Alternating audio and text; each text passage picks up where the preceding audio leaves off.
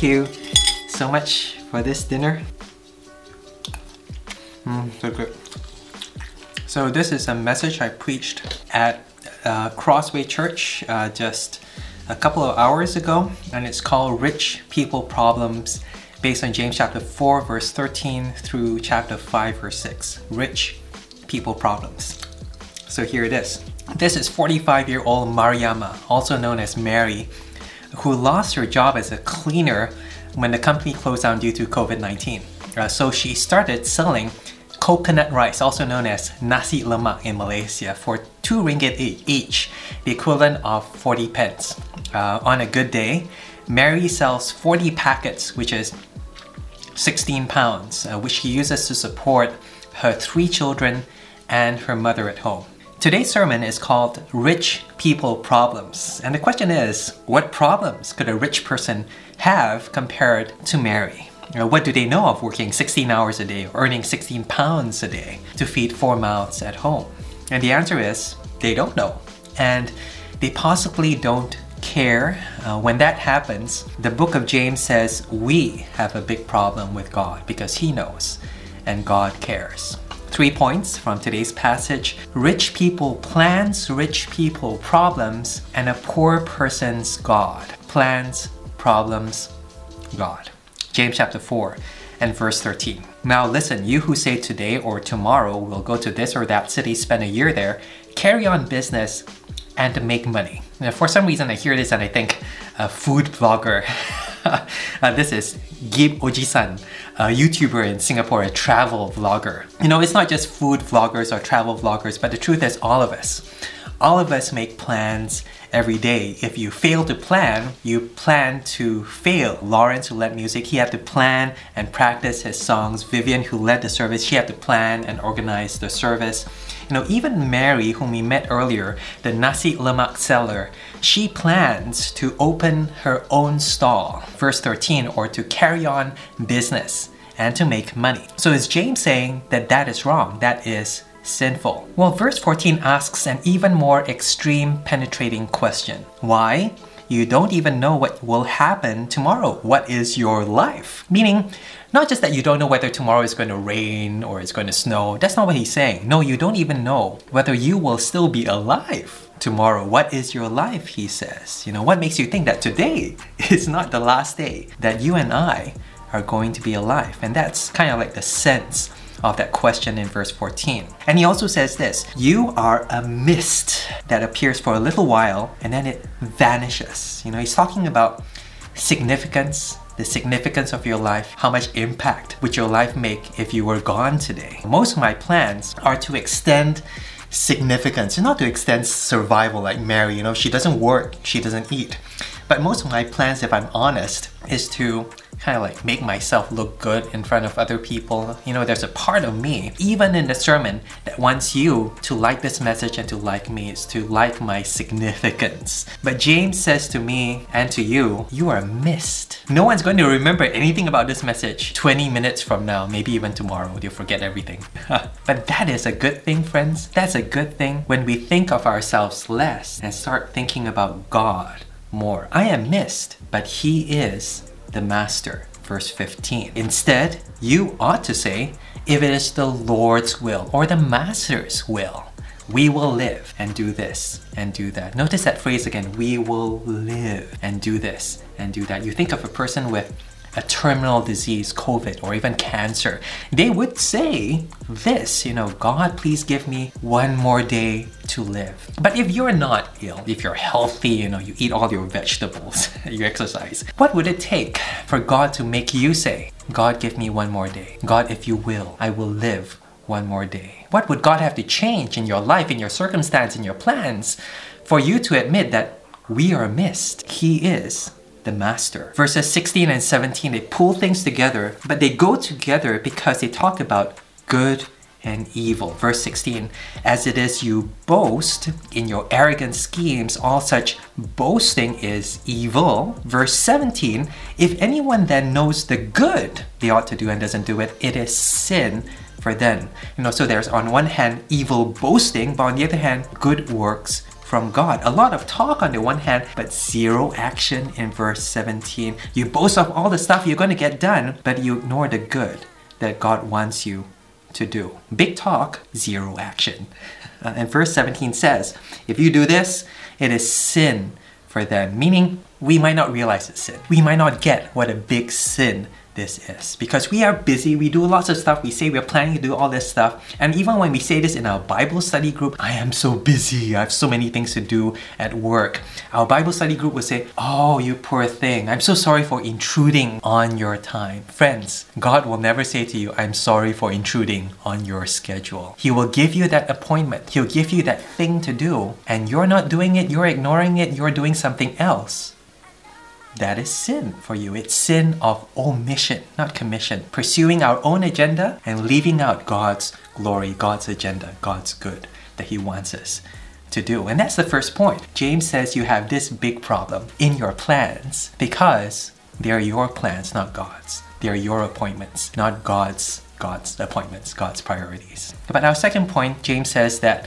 there's a problem with your wealth. Your wealth. Notice chapter 5, verse 1. Now listen, you rich people, weep and wail because of the misery that's coming upon you. Verse 2 your wealth has rotted, and moths have eaten your clothes, your gold, and your silver. They are corroded. Now, last week, our Prime Minister Boris Johnson announced a lockdown. You know, and imagine the first thing you did right after you heard that announcement, you went out, you withdrew all your money, all your savings, and you bought toilet paper. Reams and reams, mountains and mountains of toilet paper. That is all you have in your house. Meaning, the more you have, the more foolish you look, the more you have, the more you are condemned. And that's the sense here in chapter 5. Your wealth, James says, has rotted. It's kind of, you think like, like rubbish. You look and rubbish and you see rotting lunch, leftovers. James says, imagine all your wealth as rotting rubbish. Your house, your mansion, that's rubbish. Your clothes you're wearing, rubbish. And even your treasured possessions, your phone, your instead of clinging onto your phone, you're looking at a piece of rubbish. You're clinging onto it, my precious rubbish. There's actually a scene from the movie Parasite, that South Korean movie this very disturbing scene where this whole house is flooded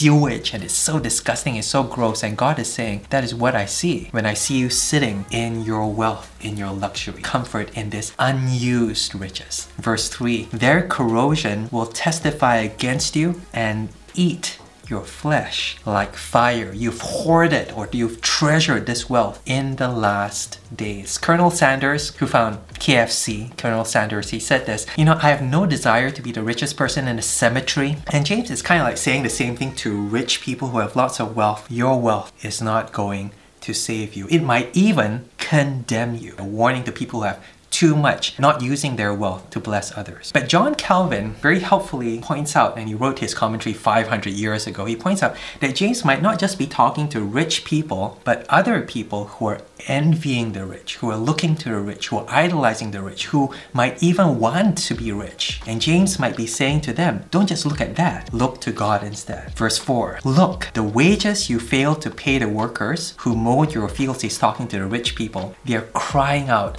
against you. The cries of the harvesters have reached the ears of the Lord Almighty. Essentially saying, I can only say this because I'm a guest speaker at this church. It's saying to these rich people, these condemned people, you're going to hell. I can say that because after this I run away and I don't have to explain it. I think that's the sense the condemnation of James is bringing upon these rich people who are trusting their riches, who are misusing their riches. You are bringing this judgment upon yourself. And I say this because everything that God hears and everything that God says to these rich people, it's negative, it's judgmental. Verse 5 You have lived on earth in luxury and self indulgence. You fatten yourself for the day of slaughter. In other words, you've done this to yourself two warnings we see here to the rich. Now, I'm to include myself in that category, and you as well. If you have a computer and you can see this on Facebook or on Zoom, you are in that category of the rich. And two warnings one is of unused riches, and the other is of misused riches. First, unused riches are as good as rubbish. you know, we Asians, our instinct is to save and save and save. But in the same way that our unused time in that first section, when we don't use it for God's glory, we don't use it to do what God wants us to do, is sin for us. So in the same way, unused money, unused wealth that God has allocated for His purposes, that we don't use towards that end, that too for us is sin. That's the first thing. Unused riches. But more seriously is this second category of misused. Misused riches. And what money essentially is, is a form of power to help you help others or to help you harm the people around you. So when you go to Starbucks and you buy that latte, essentially you're exercising a bit of that power on that person who's making that latte for you. Same with the cleaner at your workplace. Same with the IT person on the phone helping you with that problem with your computer. And here's a verse that says that God he hears everything. Not everything you say to them, everything they say about you. Cries of the harvesters have reached the ears of the Lord Almighty. So here's the question What are your underlings, your employees saying about you? What do they think about you as their boss? Because the way that you treat them ultimately is going to be the way that God treats you and me. More money? more problems. That's the name of a song, but it's also our second point. It's saying don't idolize those who are rich because there are problems associated with that wealth. Sins, they're especially associated with having too much wealth. Rich people problems. Finally, a poor man's God. And this is verse 6. Verse 6 is really strange and but quite interesting. Verse 6 it says, You have condemned and murdered the innocent one who is not opposing you. What's going on? It's so strange. It's strange because it's saying that someone died. Someone died in this church being killed by these rich people, and he didn't oppose them, meaning he didn't fight back. And stranger still, doesn't this person sound a little bit like Jesus, the innocent one. Now, obviously, we know it's it's not Jesus. It can't be Jesus, but it still kind of sounds like him. And I think here James intentionally superimposes this Jesus picture of his submission and his trust in God and his, you know, crucifixion on the cross on this innocent, nameless Christian who is poor but is killed in his church. He superimposes these two characters. Why does he do this? Essentially, James is saying to us, if you're a Christian, expect this to happen to you. The way that they treated Jesus, you know, is the way that they might treat you. And the way that Jesus responded to persecution is the way that we should respond and trust ultimately in God as our final judge. You know, our instinct when we are oppressed, when we are taken advantage of, is to boast out or to fight back, you know, or or to make ourselves rich enough and comfortable enough that we will never be in that position of being taken advantage of. That's what we sometimes do for our kids. But you know, here is Jesus saying, you know, life is not a Hong Kong drama. You know, you watch one of those old Hong Kong drama with Man Chi Leong, you know, Man Chi Leong, he starts up poor, and he goes into the company, he rises up the rank, and then he takes a, he takes his revenge on all those rich people who took advantage of him when he was poor, but he falls in love with the boss's daughter, and so he's conflicted. But you know, that's, that's, that's drama. But this is real life, which is saying, James is saying to us, you and me, if we follow Christ, we follow in his footsteps of suffering. And that applies to you whether you're rich or poor. You can never run away from this oppression and suffering which God will allow to seep into our lives. And maybe you know someone in your church who's been through that. What would you say to encourage such a believer? I think James is saying this God is still your God. He is on your side. He will judge evil with justice. He hears all of your cries or prayers, but know this God is always with you and God is always for you.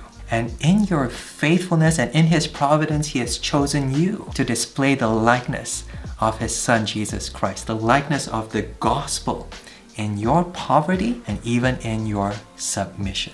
Today, uh, in the UK, it's Remembrance Sunday. And everywhere you go, in many churches, you hear this tagline, lest we forget, lest we forget. We want to remember them, but we also do this so that we do not forget. And here's an assurance, you know, we might forget. This guy is nameless, but God will never forget. Every tear, every sacrifice, every suffering we go through for His namesake.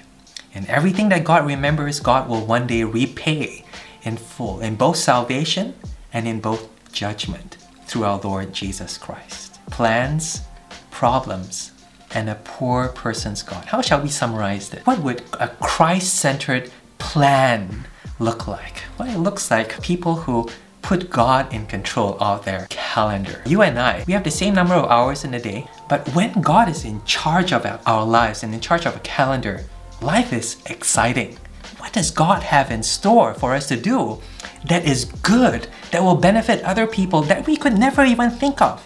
But He's already laid in advance for us to do. Living a Christ centered, planned life means expecting God to use our lives for His glory and for our good. That's the first thing. Secondly, Christ centered problems. And you know, there are actually good problems to solve in life that can be solved through riches and through shared wealth and through generosity. And I help out with this uh, volunteer group. Often the problem that we have more volunteers than people who need help. That should be the case in church. More people stepping up, more people offering their wealth, more people offering their time, such that together we are able to do so much that we're just scratching our heads as leaders thinking, how shall we help people who are in need? How can we reach out to the people and offer them this grace, this love, this good news through the Lord Jesus Christ? And that's a good problem to worry about, especially coming up to Christmas. But finally, a poor person's God or Christ centered God. Christ reminds us that you don't need to be rich to display the gospel. In fact, oftentimes God uses the most humble, the most you know lowly circumstances to display his riches and his glory through the gospel. And you might be sitting there in church or you know stuck in your room thinking, you know, I'm so insignificant, I have nothing to offer. You have your life and you have Christ. And God can use you to display the most magnificent glories of the gospel. But He might do that through your suffering, but He will do that through your submission and faith through the Lord Jesus Christ. Plans, problems, and a Christ centered God. And that's our message. Thank you for listening. Thank you again. I need to eat this dinner. Thank you so much to my friends who provided me this. Take care and God bless.